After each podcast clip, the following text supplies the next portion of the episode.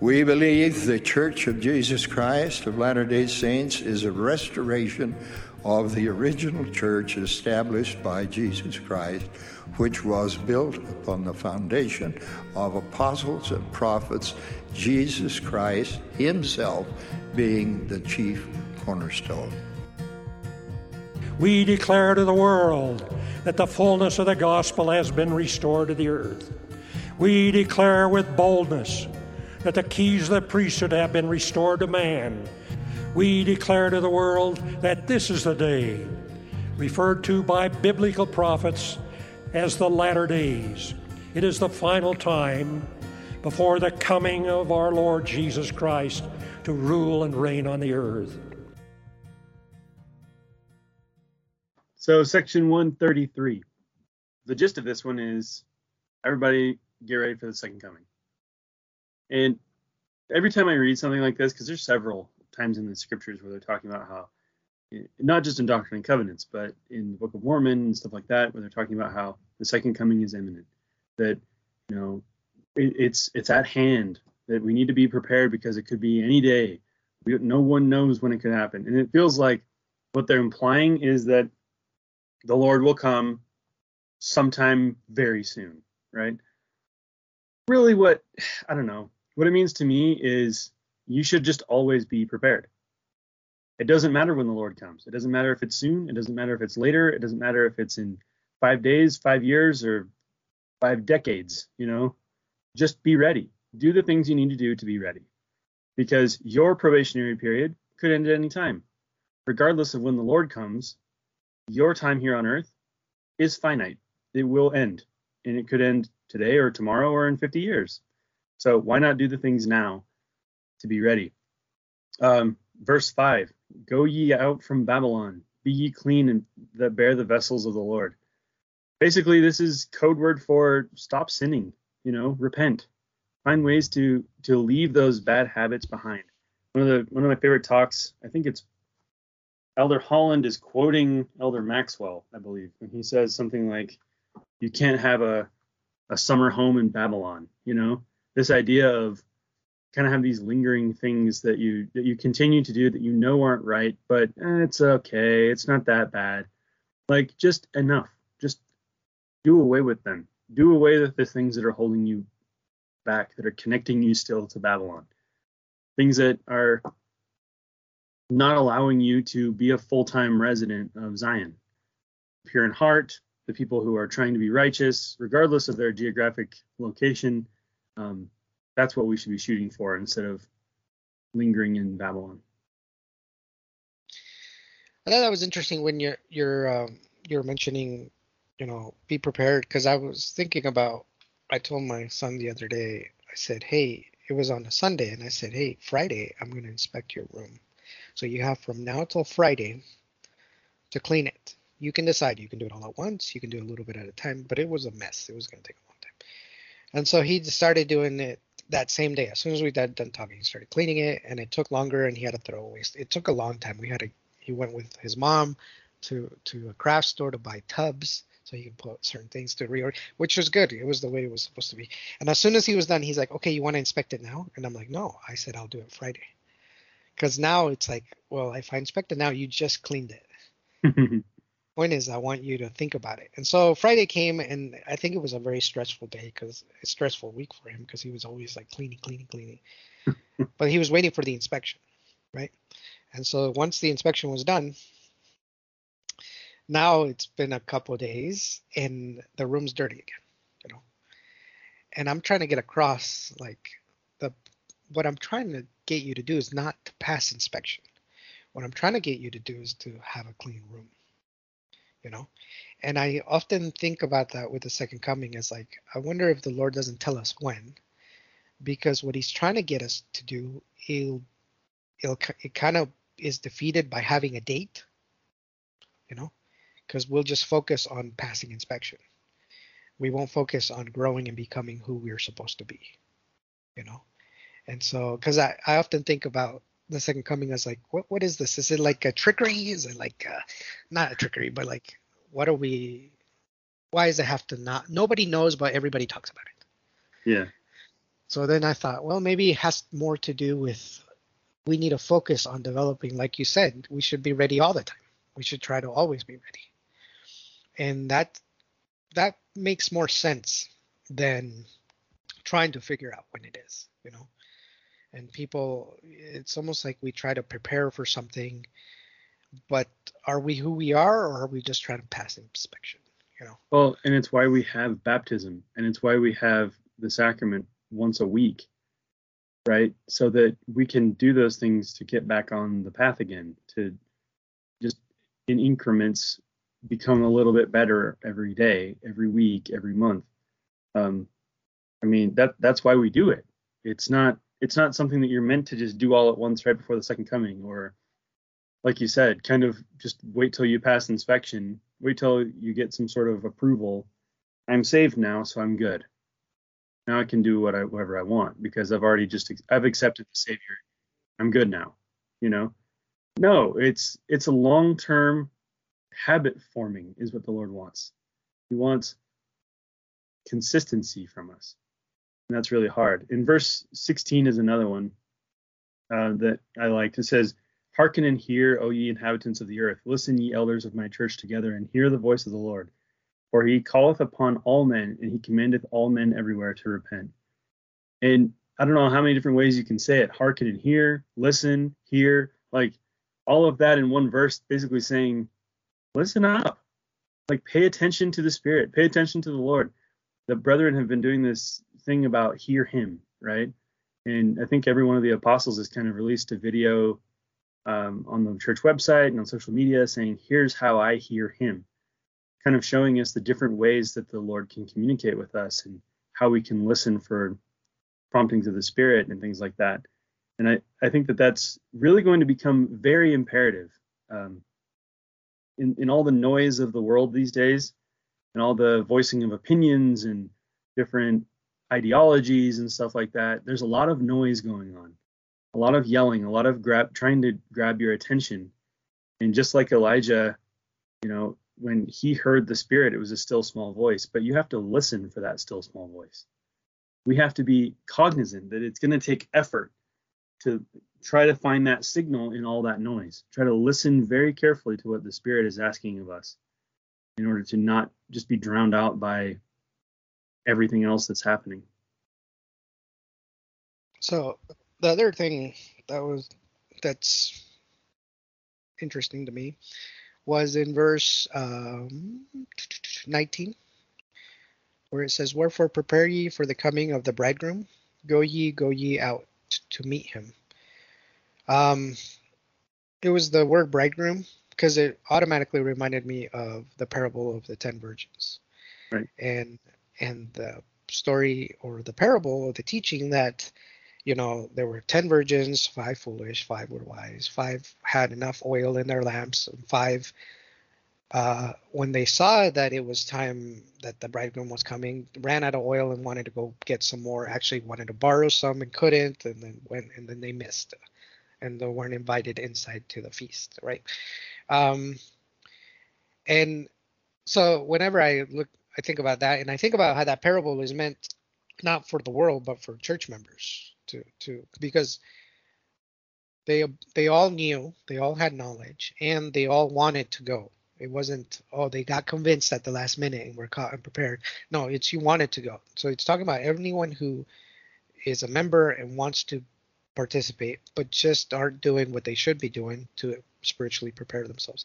And that reminded me of President Nelson's recent quote.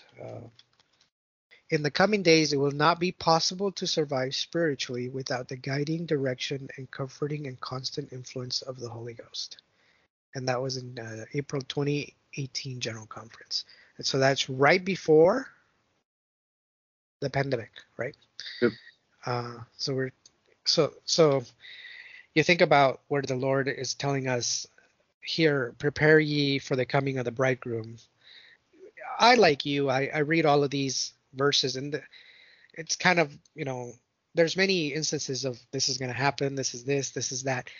And it's not very specific. And there are a lot of them. You could take them allegorically or literally, I don't know. But what it's talking is that there's going to be a lot of change. physically, a lot of tumult. And then it talks about how the Lord is going to come, and he's going to come in red, meaning he's not coming peacefully. So here's the part that gets me, is when he starts talking about Malachi, and he quotes Malachi, and he's quoting the prophet Malachi, that in verse 64, where it says, "For behold, the day cometh, and shall burn as an oven, and all the proud, yea, all that do wickedly, shall be stubble. And the day in the day that cometh shall burn them up, saith the Lord of hosts, that it shall leave them neither root nor branch. Wherefore this shall be the answer of the Lord unto them."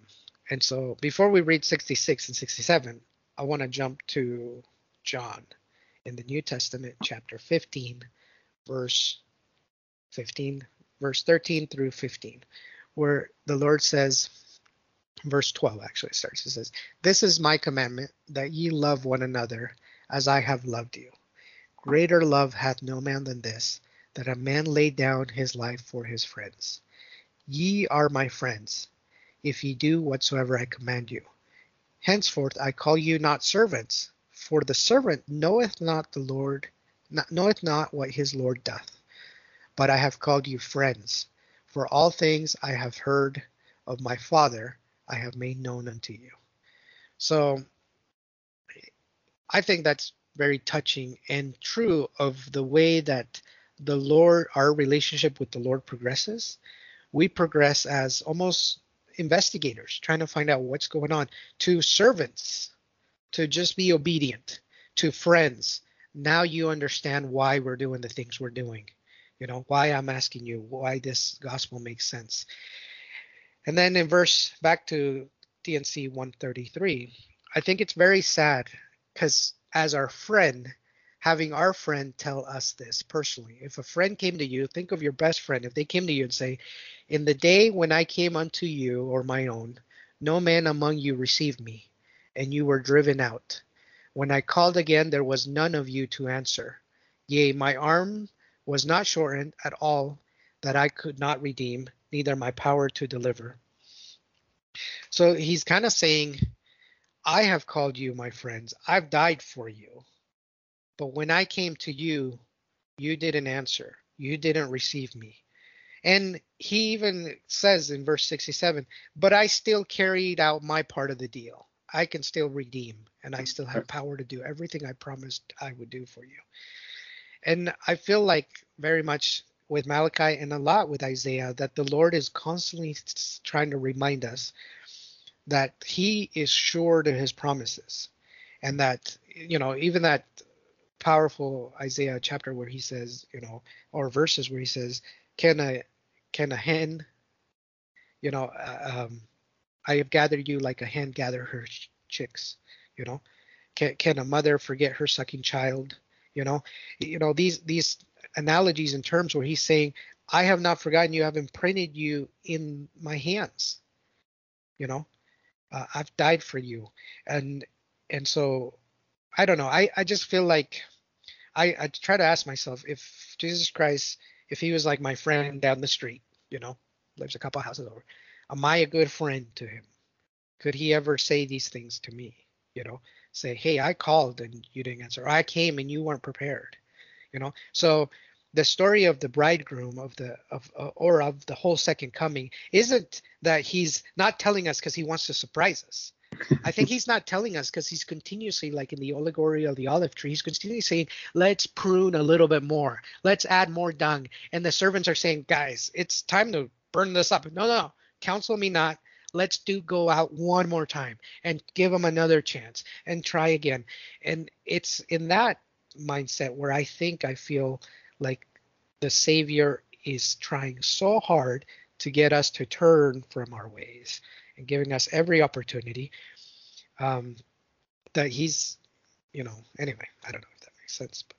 Yeah, that does. And really, I think the whole message of this section is not a threat. I feel like a lot of times we look at it as, you know, they shall be stubble, as like, oh, the Lord is like going Old Testament on us here, you know, that he's this vengeful, destructive God. But what he's saying is, if you aren't prepared, if you aren't doing what you need to be doing, you will not have the blessings of what can come in the second coming. You will not have the blessings of exaltation, which is really the only thing that we're shooting for. And so if those blessings aren't, if you don't have them, you know, it's like, what was all this for? Everyone has equal opportunity to obtain that. And the Lord protects that and gives us the opportunity to do that with his atonement. It's an interesting section for sure. So section 134, you know, if we're looking at the Sunday school lesson, basically what it talks about is governments were instituted of God for the benefit of man, which is one of the first phrases in this. I think it is, the first sentence. We believe that governments were instituted of God for the benefit of man.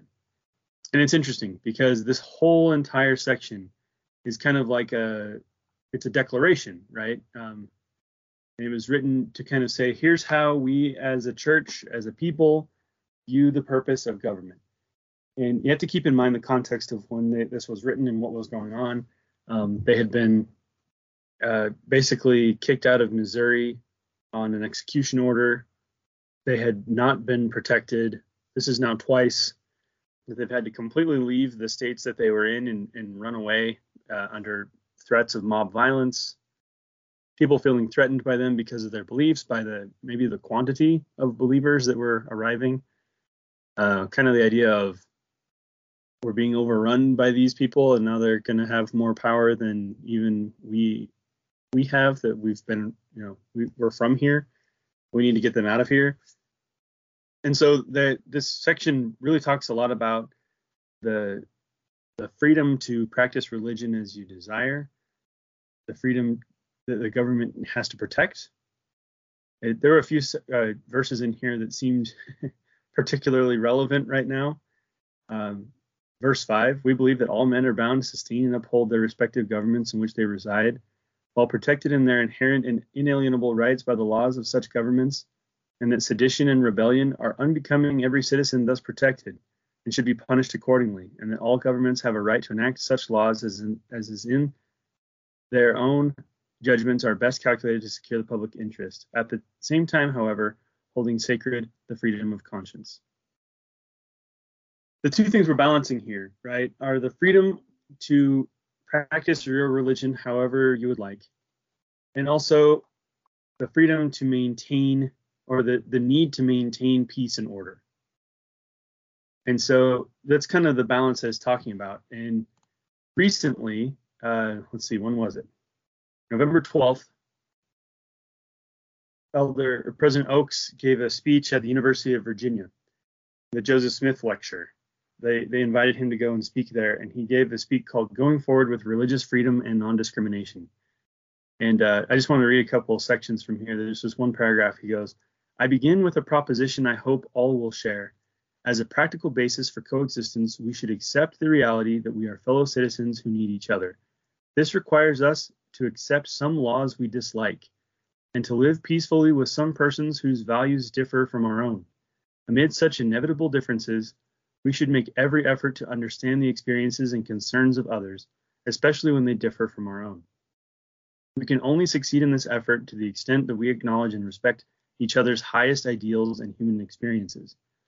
We must not be part of what Professor Arthur C. Brooks of Harvard's Kennedy School described as a culture of contempt, a habit of seeing people who disagree with us as not merely incorrect or misguided, but as worthless. When I listened to this talk, a lot of it resonated. He goes on to talk about how we have a right to practice our religion as protected by the Constitution, but we also have the obligation to allow others to do the same as they would like to practice their religion, whatever that may be. And he kind of talks about how there's certain groups that want to restrict the freedom of religion in the interest of non-discrimination. And he's like, these two groups end up kind of being posed against each other, being opposites. And he's like, I understand that this is a lot more complicated than just saying, can we all just get along? But here are the ways that we can still represent our respective sides and not completely obliterate the other side.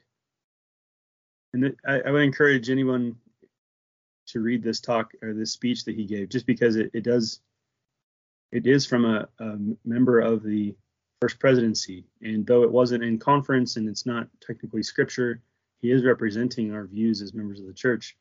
And he's talking about how, you know, there are sometimes we have to accept laws that we don't necessarily agree with because it maintains peace and it maintains order. And it doesn't mean that we have to stop doing things or change how we do things. As long as it's within the realm of the law, we can still do that. There. The religious duty to obey the law of the land and to live peaceably with all people does not contemplate that the religion will abandon the public square. In a free society like ours, all are lawfully privileged and morally obligated to exert their best political efforts to argue for what they think is most desirable. For example, it is well known that the Church of Jesus Christ of Latter-day Saints exercised its constitutional right to express its position that the traditional legal definition of marriage should be preserved.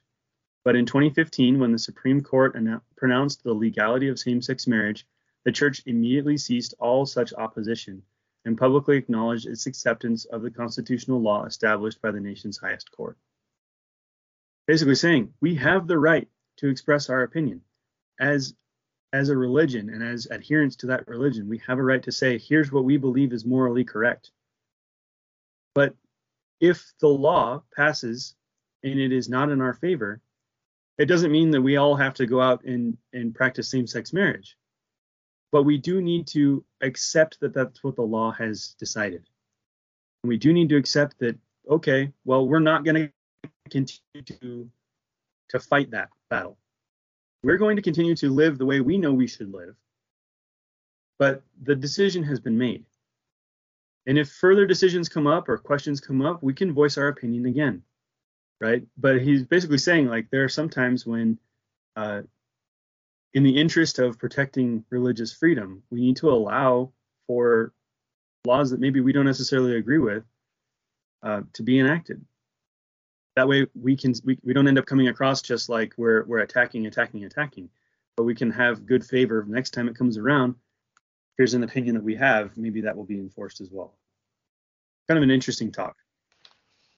Yeah, I was trying to, some of the history in this section is the saints are trying to, or the leaders of the church at the time are trying to express to the locals that they aren't there to change their laws, that they will right. abide by the laws of the land, and that their religious beliefs and that the church will always ask they will ask their members to change their conscience, you know, or you know, their with things regarding their soul, basically. And that the right to property, the right to have freedom, that those things are also given to us by God, but they will follow the laws of the land. Because at this time, I think it's like they kind of wanted to know where the saints lie, where the saints were with slavery, you know, because that was a very big hot topic issue, which leads to the Civil War a couple years later. Yeah. So you know, I thought it was really interesting. I personally like verse 8 was my favorite one, because it says, we believe that the commission of crime should be punishable according to the nature of the offense, that murder, treason, robbery, theft, and the breach of general peace in all aspects should be punishable according to the criminality and their tendency to do evil among men by the law of that government in which the office is committed, and for the public peace and tranquility of all men should step forward and use their ability to bring offenders against good laws to punishment. And so I thought that was good. I think what it's trying to say is that those that have the right, or those that are in government, should, for the public peace and tranquility, step forward and use their ability, which is their office that has been given to them by society, to bring offenders and good law into punishment. I don't know. I just like that the law is there to keep the peace and tranquility, you know? And it almost seems like we live in a day that every law actually spins people into more turmoil and less peace. So, you know, I don't know. I just... Well, the very next verse kind of speaks to what you were saying.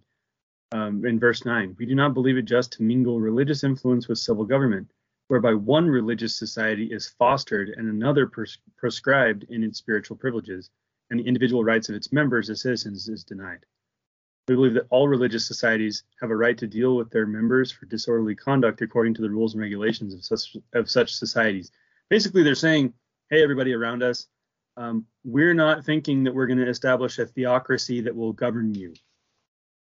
We have our own rules, and we will follow those rules within our realm. But we will not be imposing our religious beliefs and practices and governance on you if you're not part of this. And I think that was something important for them. I think there were also, I mean, the history in the Revelations in Context book, it talks a lot about this section in Lyman White. And it says, Lyman White looked with pride upon his father's military service during the American Revolution. To White, American victory in that conflict had done more than secure independence for the United States. It had secured rights to life and liberty for the American people. White believed those values were the lasting legacy of the American Revolution and enlisted to fight in the War of 1812 to protect them. However, White's optimistic perception of these American ideals was severely challenged by his experiences as a church member living in Missouri during the 1830s. When he and more than 1,000 other Latter-day Saints moved to Jackson County, Missouri between 1831 and 1832, many residents of the county disliked Mormon beliefs and feared their potential influence on local politics. But rather than honor the rights of the church members to worship and vote according to the dictates of their own consciences, Jackson County residents used extra-legal violence to force the Saints to either forsake their faith or leave the county. Acting as vigilantes, these Missouri citizens physically abused church members living in the county, destroyed their property, and eventually ordered them to leave. And I think that was the sentiment among many members of the church, was like, especially people who had emigrated, you know, who had immigrated from other countries and emigrated from other parts of the country, was that this was a land of opportunity, a land of religious freedom, where we didn't have to be subject to whatever the government will tell us to believe or whatever. And also we fought for these freedoms, these liberties to practice our religion as we wanted. And here they are not seeing that in practice. And even seeing government officials saying, yeah, we can't have these people doing whatever they want out there. No, I think you're spot on, and it's funny that we forget that, you know. I often think about the Constitution and it being inspired and the principles in it, and I think about it might be because of those principles of freedom that we find that there are examples where we as a country or those elected officials aren't living up to those standards, you know, or we have phases where we aren't treating all men equal before God, you know, the years of slavery. But it's because those principles remain there that it creates a dissonance in all of us that pushes individuals to fight for better improvements, you know. You know, I think it's the same Constitution that allowed slavery to happen that also allowed it to not happen anymore, if that makes sense. And I think, you know, we as Latter-day Saints, we are very unique because we're literally, well, the history of the church is one that the early saints were discriminated against. They were placed in situations that were almost like entrapment and lying by global local officials and you know, having their property confiscated, their religious rights suppressed. And so we in our day should be very sympathetic of individuals who are in situations like that still in one way or another, as opposed to forgetting that these things happen, you know, and pretending that no wrong is ever committed, right? That everything is fine because in our neighborhood, everything feels fine. But there are individuals in this country and around the world who have to deal with unjust rulers, and I think that's where I get the gist of this lesson is the Lord is saying to be organized and to have laws is great. To have those laws revolve around the principles of freedom is even better, you know, and then to have your religious institutions that allow individuals and the laws, you know, to work together where you can believe what you will. I think there was a point in here where it says, as long as it doesn't infringe on someone else's. Okay, verse 4, where it says, we believe that religion is instituted of God and that man are amenable to him and to him only for the exercise of it, unless their religious opinion prompts them to infringe upon the rights and liberties of others. Right, because you can't go around saying it's my religion that you have to wear a straw hat everywhere you go. It's like, what? That's overreach, right? I mean, that's a stupid example, but that's kind of what it is. It's like we believe in the freedom of religion as long as it doesn't impede other people from being free to do the same. Yeah, and I think we forget that principle because I see it tossed around everywhere lately where, oh, it's my freedom to do this, but hey, your action is affecting others or infecting others or whatever, however you want to call it, right? I remember an individual, this is a bad example, you might have to edit this out. There's this guy who wanted to get in a plastic bubble and run over the ocean from Florida to Cuba. And he did it one time and he got in trouble and the Coast Guard had to rescue him, you know. And then he did it again. Same thing almost happened. The Coast Guard had to rescue him. But now they charged him, you know. They charged him with some sort of. And I'm like, you know, it's your freedom to do that. But then when we have to pay the price to rescue you, you know, it's that kind of thing where it's now you're affecting others. And now we do have a right to impede or your freedom, you know. Or what you perceive to be freedom. And it's kind of like that. It's like, well, you can go camping and start fires and cook some food. But if you start a fire irresponsibly and burn out a forest and take down half a town, yeah, that wasn't freedom. You know what I mean? And I don't know. We kind of forget that freedom has responsibility and it has limits. It's not limitless, you know? In the Sunday school manual, there's a quote by Elder Hales.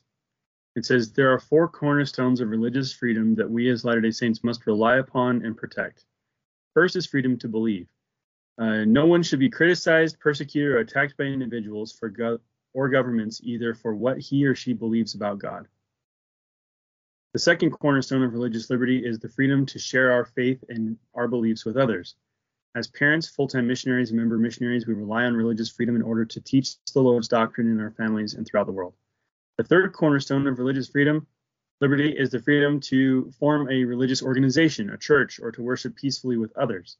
The 11th Article of Faith declares we claim the privilege of worshiping Almighty God according to the dictates of our own conscience, and allow all men the same privilege, let them worship how, where, or what they may. The fourth cornerstone of religious liberty is the freedom to live our faith, free exercise of faith, not just in the home and chapel, but also in public places.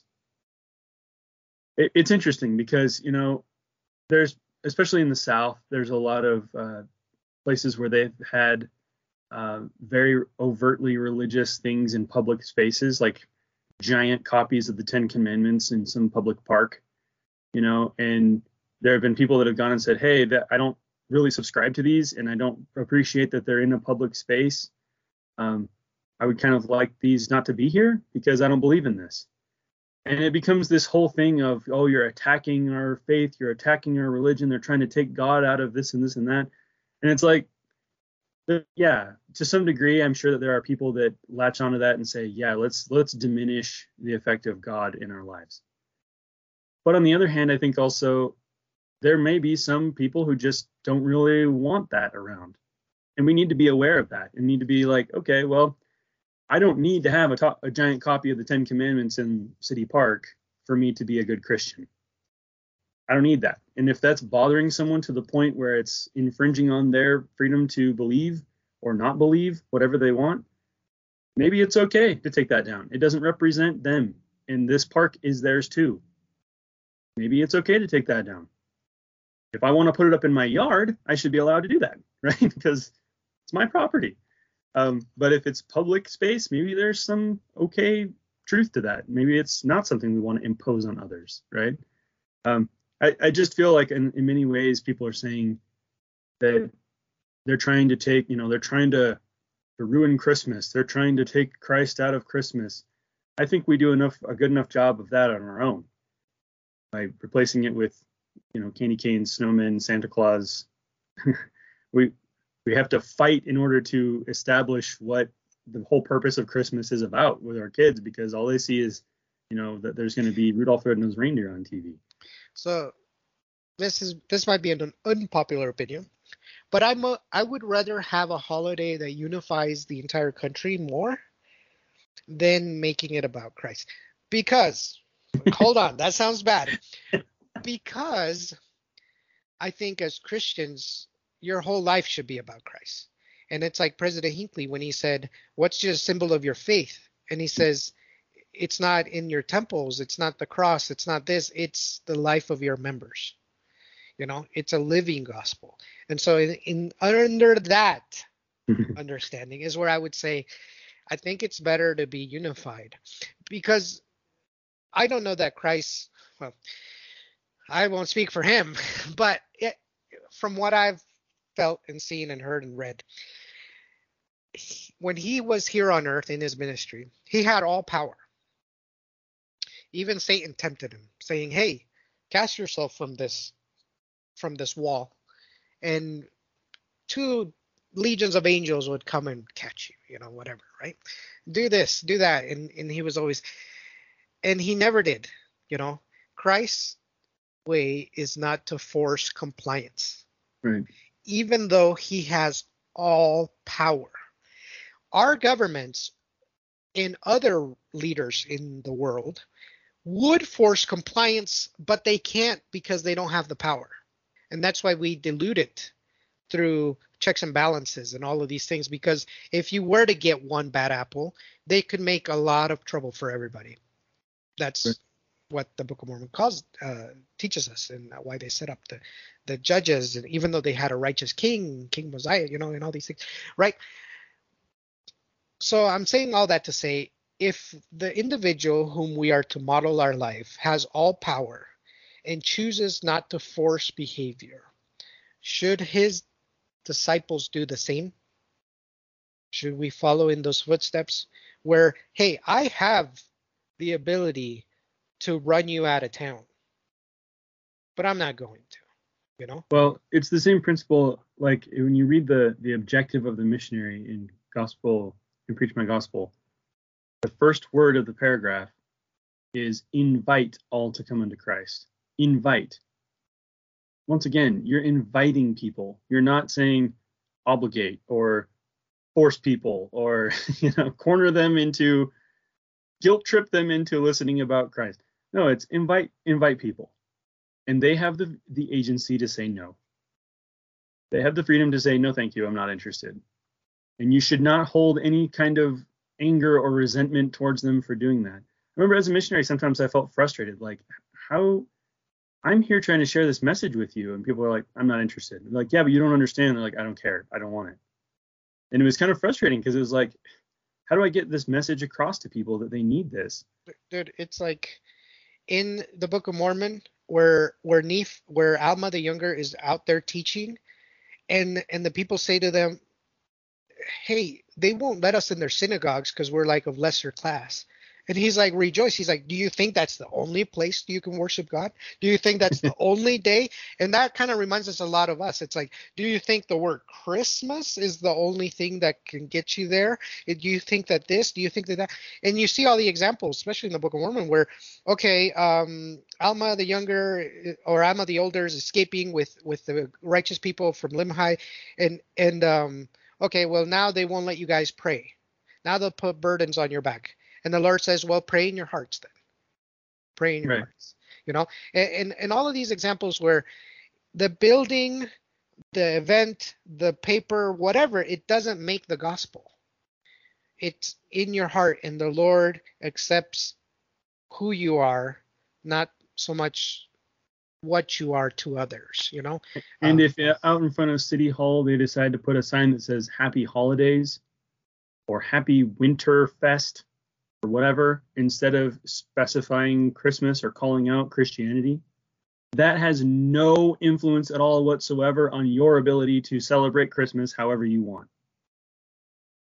That does not negatively affect your ability to worship the Savior during that time. What it does is it says, hey, those who do not prescribe, as it talked about in section 134, to the same belief, we don't want to exclude you. You're included in this too. Now, if you want to practice Kwanzaa, if you want to practice Hanukkah, if you want to practice Christmas, that's up to you. Whatever you want, that's your business. Practice it and you should be free to do that. But I feel like a lot of times it's like, oh, they won't even say Merry Christmas. And it's like, well, they don't have to. You can say it. You can say whatever you want. And you can practice that in your own home, however you would like. Yeah. But don't force the organization to do whatever you want, right? It's like us, where we find out that April 6th is actually the birthday of Christ, You realize that the tradition of Christmas actually might have originated with pagan worshiping and bringing of trees indoors, right? When you realize that the end of the year, there's also, you have Kwanzaa or Hanukkah, right? And then when you realize, well, the end of the year always falls on a financial calendar year for most businesses, and it might be driven a lot by commercialism. But even all of that is no barrier for you having a wonderful time and deciding that, hey, for us, in our family, in our traditions, we're going to talk about the Savior. We're going to talk about the manger and this story just as a reminder. And yeah, we're going to have presents, and we're going to eat a lot of food, and we're going to put up lights and whatever, right? I was talking to my son, and I was telling him, hey, Christmas, you can think about three buckets. One is you can make it about the Savior, and you can also make it about Santa Claus.